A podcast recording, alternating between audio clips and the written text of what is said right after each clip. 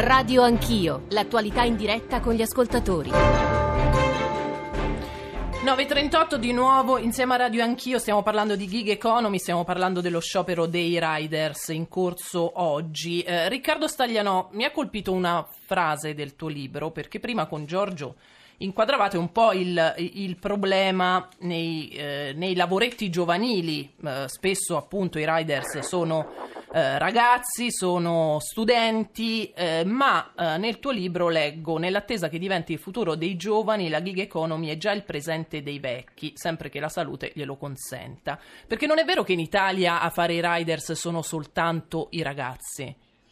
No, no, non è vero. Ehm, in Italia sono prevalentemente i ragazzi, ma nel resto del mondo, perché la mia frase si rivolgeva soprattutto diciamo, al mercato americano, dove, dove, questo fenomeno è molto più diffuso, eh, e quindi i baby boomers, quelli nati diciamo, dopo, dopo, la seconda guerra mondiale, che si apprestavano, i settantenni attuali, che si apprestavano ad andare in pensione, hanno avuto i loro risparmi bruciati dalla, dalla crisi finanziaria, hanno cominciato a fare i, i riders o, o gli autisti di Uber e così via. Quindi è sicuramente non vero a livello mondiale, però c'è questa retorica che appunto diceva è un lavoro per ragazzi e poi dopo le cose migliorano, invece nel resto del mondo non è purtroppo così, anzi la, la, la fascia demografica più, che è più interessata a questo fenomeno è proprio quella delle persone anziane che, devono, che non arrivano alla fine del mese, mentre in Italia ancora diciamo, la maggior parte sono, sono ragazzi, ragazzi che io ho incontrato a, a Bologna in quella famosa prima assemblea nazionale di Riders Union dove c'era anche Tommaso Falchi che è fra i nostri ospiti, eh, la maggior parte di loro erano oggettivamente ragazzi dai 20, dai 20 30 anni. Però, ecco, Però leggevo che ci sono anche disoccupati, ci sono certo, persone certo, che per certo. arrotondare uno stipendio misero eh, fanno appunto i riders, ci sono donne, insomma mh, sottointende tanto questo dire, tipo di professione? La realtà italiana è che la maggior parte sono, sono giovani, eh, ma questo non vuol dire niente, perché appunto nei, nei paesi dove, dove, questo fenomeno è più maturo ci sono tanti anziani, quindi noi non, non vogliamo che diventi un'occupazione anche per anziani, non vogliamo, non va bene né per, a queste condizioni, diciamo, certo. ecco, eh, non va bene né per i giovani né per gli, né per gli anziani, non c'è questo eh, discrimine anagrafico, cioè le condizioni devono essere migliorate e possono essere migliorate. Se posso dire una cosa su, sull'occasione che ha generato questa vostra bella puntata di approfondimento, approfondimento, ovvero lo sciopero. E lì bisognerebbe dire tante cose perché eh sì. noi non, non, sappiamo diciamo, no, com- come andrà questo sciopero. È comunque una cosa molto importante, eh, si può dire che la CGL si sia svegliata troppo tardi, come qualcuno ha detto, vero, ma è sicuramente vero che è meglio tardi che mai. È importante che, che un importante sindacato eh, si sia adesso si muova su questo, su questo, terreno. Va registrato però, e questo lo posso dire per esperienza diretta sì. da, da, quella partecipazione a Bologna appunto il 15 aprile di questa prima assemblea nazionale dei, dei riders, che eh, molto spesso c'è molta sfiducia diciamo così fra, fra i rider stessi e i sindacati. I sindacati, è uno scollamento, lo chiediamo a Falchi, lei partecipa allo sciopero e voi rider di Bo- riders di Bologna partecipate allo sciopero di oggi? Ma allora, lo sciopero di oggi è stato convocato appunto da ehm, una sigla CGL, sindacale sì. Sì, della CGL su eh, Milano appunto in seguito al grave incidente che avete riportato anche voi. E, ehm, quindi insomma da Milano so che alcuni rider ovviamente aderiranno eh, ricordiamo anche che c'è stato eh, un paio di giorni fa un presidio eh, lanciato appunto dai riders eh, milanesi sotto Palazzo Marino, hanno avuto anche loro un incontro col comune e sembra insomma che anche lì si possa aprire una strada diciamo, di contrattazione metropolitana un po' come è stata a Bologna. Eh, per il resto noi mh, mm, rispetto al rapporto diciamo, con i sindacati ci teniamo a sottolineare insomma, un po' la nostra autonomia anche come eh, Riders Union Bologna, e cioè appunto di soggetto eh, auto-organizzato eh, come diciamo, collettivo eh, che eh, si anche autorappresenta, eh, come ad esempio è stato nei tavoli eh, col comune qua a Bologna e allo stesso tempo siamo sicuramente come dire, interessati a dialogare con altri soggetti e sicuramente eh, è positivo il fatto che eh, altre realtà, altri sindacati eh, si siano interessati diciamo, a, a, quelle che sono le nostre condizioni, le nostre rivendicazioni. Sicuramente insomma, eh, noi vediamo questo ehm, con, uno, con, un'ottica positiva che può migliorare insomma, anche le nostre condizioni. Sicuramente tutta questa attenzione generale che si dà negli ultimi mesi da no? soggetti politici, sindacali, della stampa sia un bene ed è frutto insomma, delle mobilitazioni, delle lotte sì, che ci sono state a Bologna come in tutta Europa. Tommaso Falchi, Riccardo Stagliano, grazie. Leggo due messaggi appena arrivati che danno conto anche del forse dell'impoverimento generale, ma insomma è inutile fare asserzioni, magari non basate su dei dati eh, compositi e generali, ma insomma però sono interessanti. Oggi qualsiasi tipo di servizio, scrive Max, viene trasformato in lavoro. Una volta che si accetta un contratto è inutile parlare dopo e lamentarsi e creare problemi, eh, cerca, eh, do, bisogna cercarsi un vero lavoro. Quanto si può pretendere per portare delle pizze? Siete fuori dalla realtà. Vi parla una persona che fa 300 km al giorno per scelta e con sacrificio e non mi lamento. Il guaio è che oggi eh, diciamo, la classe giovanile, la definisce così, Max vuole uno stipendio paragonabile a quello del lavoro subordinato con uno sforzo che non è paragonabile a quello del lavoro subordinato. Credo sia contestabile questa affermazione. Poi altro messaggio, è giusto intervenire e regolamentare, eh, ma sono allibito che la gente si stupisca e parli di sfruttamento per i riders quando io lavoro nel ricco nord 55 ore a settimana come barista e prendo 5 ore, euro l'ora in, con un contratto quasi totalmente in nero. Sono uno dei tanti giovani a cui è stato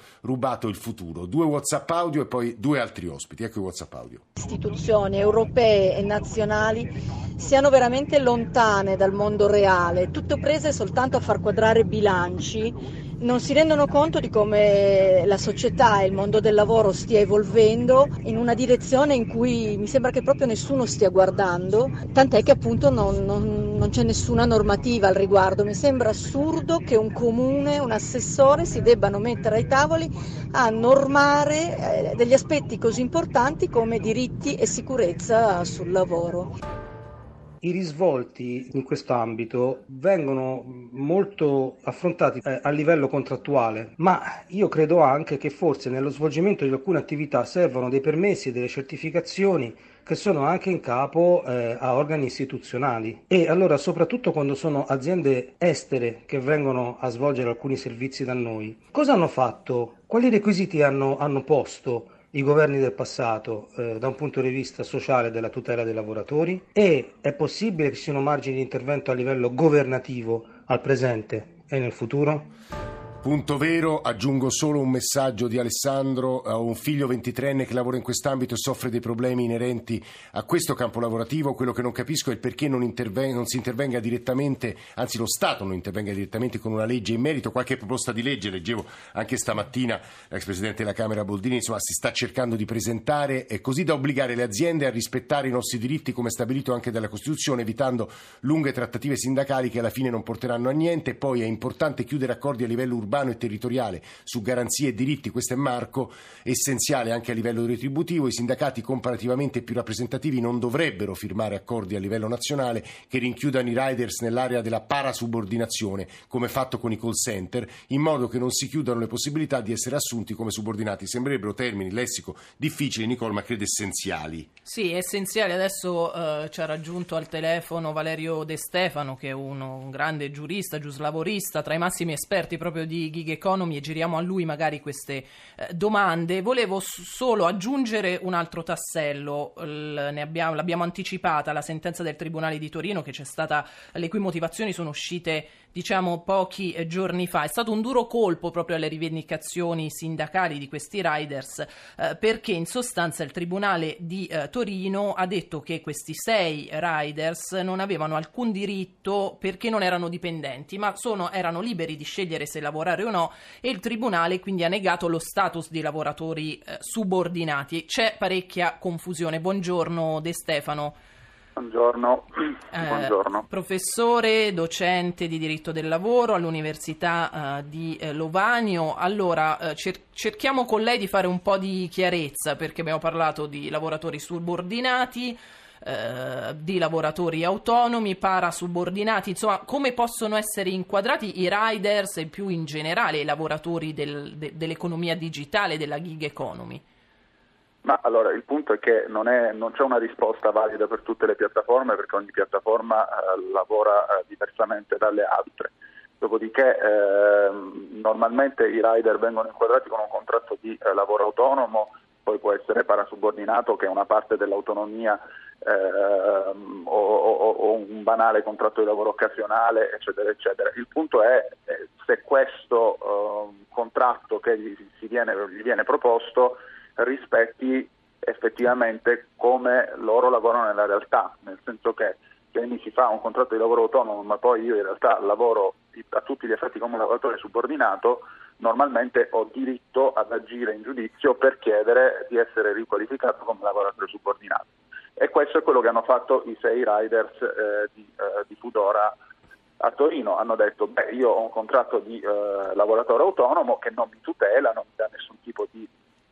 Protezione eh, sociale. O, beh anche Falchi ci ha detto noi sott- eh, siamo sottoposti a turni, ad algoritmi, quindi insomma c'è un controllo da parte tu, di queste piattaforme. Sì c'è un controllo che viene appunto dalla, una volta che uno, uno, accede alla piattaforma è sottoposto a un certo tipo di controllo, c'è, un, c'è il GPS che ti segue, che ti, eh, l'app ti dice che tipo, che tipo di, eh, dove devi andare, che tipo di cose devi andare a prendere in un ristorante, eccetera, eccetera, quanto tempo ci devi mettere e, eh, e poi eventualmente cambia da piattaforma a piattaforma, se ci, se, se ci metti t- troppo tempo puoi venire sanzionato, puoi anche venire escluso dalla piattaforma, quindi il punto è che quando sei connesso sei sicuramente soggetto a un controllo molto eh, pressante da parte della piattaforma. Il ragionamento del giudice di Torino è eh, un ragionamento che eh, dice voi non siete subordinati perché potete scegliere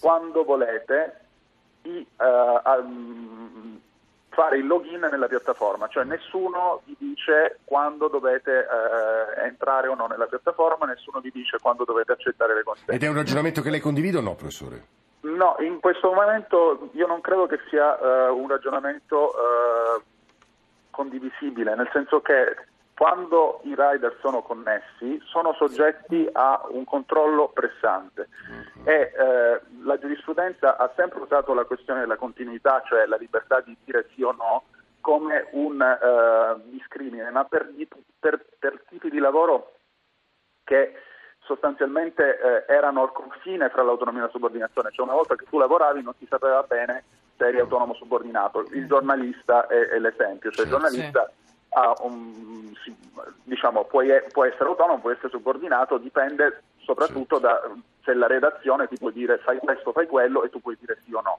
Okay? Beh, questo però per i rider non vale, cioè i rider una volta che eh, fanno il login alla piattaforma non è che possono dire no, io non porto questa pizza sì. in questo posto qui o ci metto più tempo di quanto non vorrei o vado in un altro ristorante o faccio cose diversamente. Il controllo durante la prestazione è molto più eh, significativo. Quindi la questione della continuità da questo punto di vista secondo me non è convincente.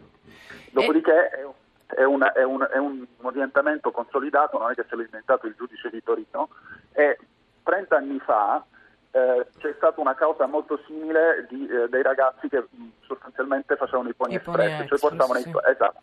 Però rispetto a 30 anni fa cambia che non certo. c'era l'algoritmo. Esatto, c'è l'economia digitale l'economia, rispetto a 30 anni fa. L'economia è cambiata di difficile inquadramento, insomma come stiamo sentendo da, da, dal professor De Stefano, e rispetto proprio all'inquadramento eh, ci ha raggiunto anche Francesco Seghezzi, che spesso, direttore della fondazione ADAPT, che spesso ci aiuta a leggere questi fenomeni, ad approfondirli, a capirli. Eh, Seghezzi, innanzitutto buongiorno. Buongiorno a voi. Ecco, abbiamo già accennato alle diverse forme di gig economy, eh, di sviluppo insomma, di questo tipo di lavori nel resto d'Europa, in, in Inghilterra, abbiamo citato l'America.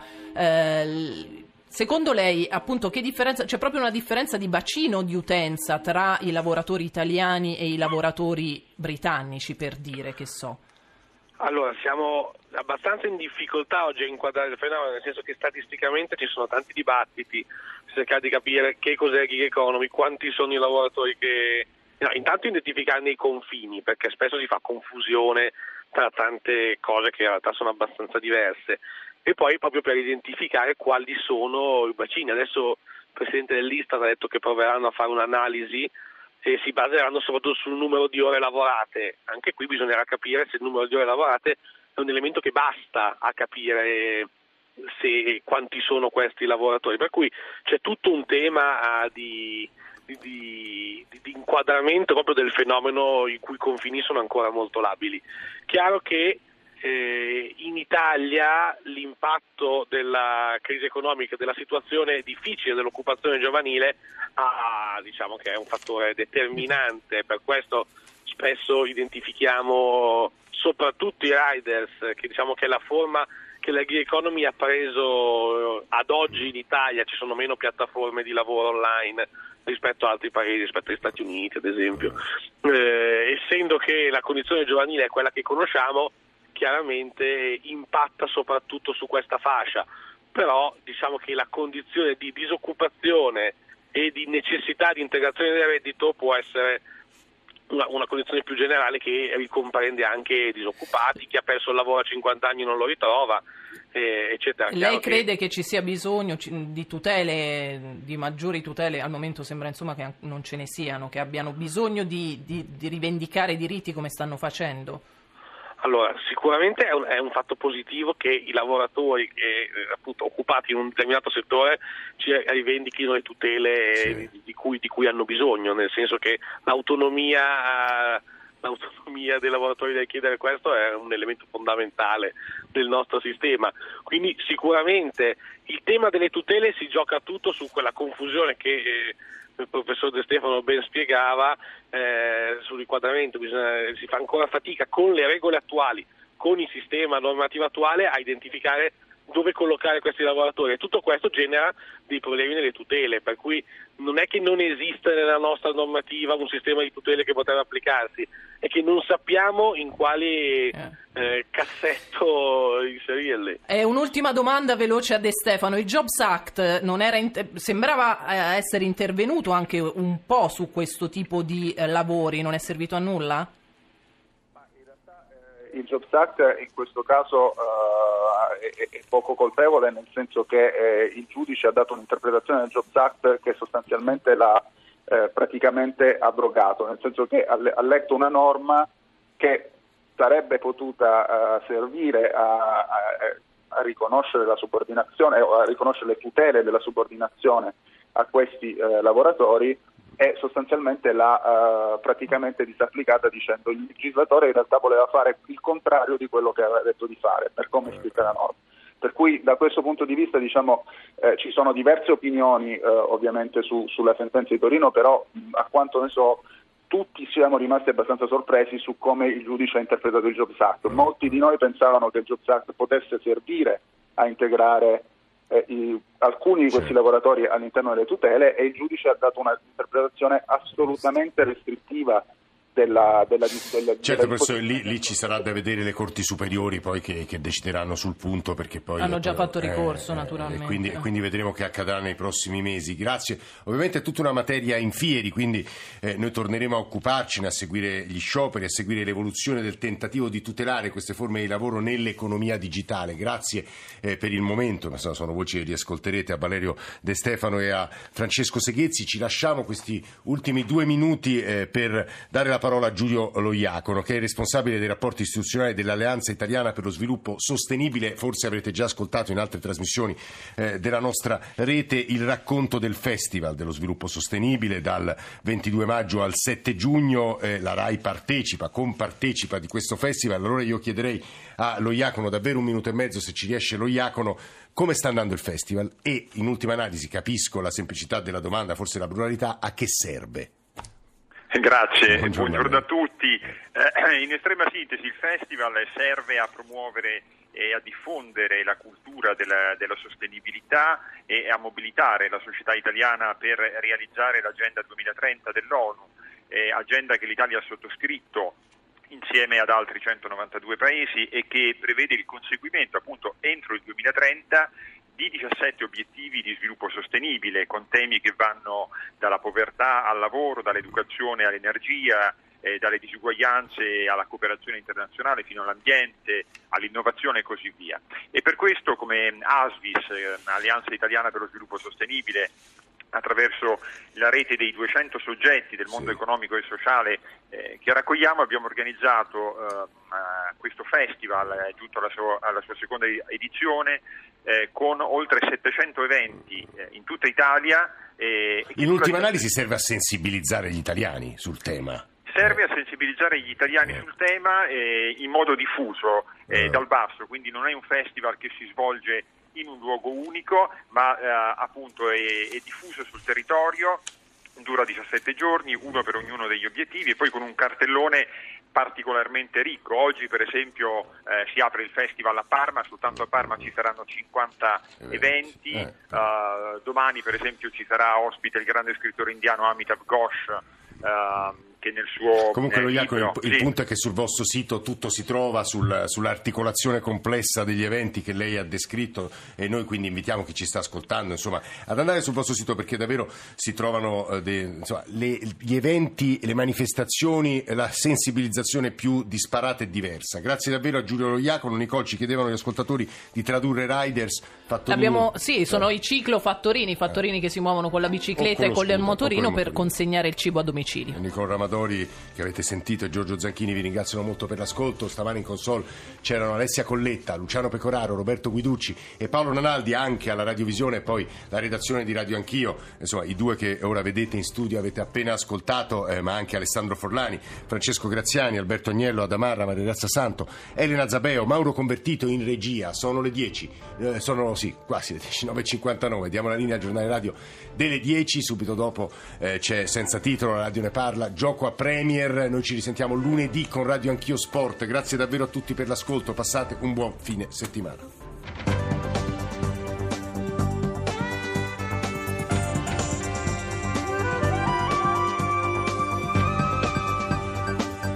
Rai Radio 1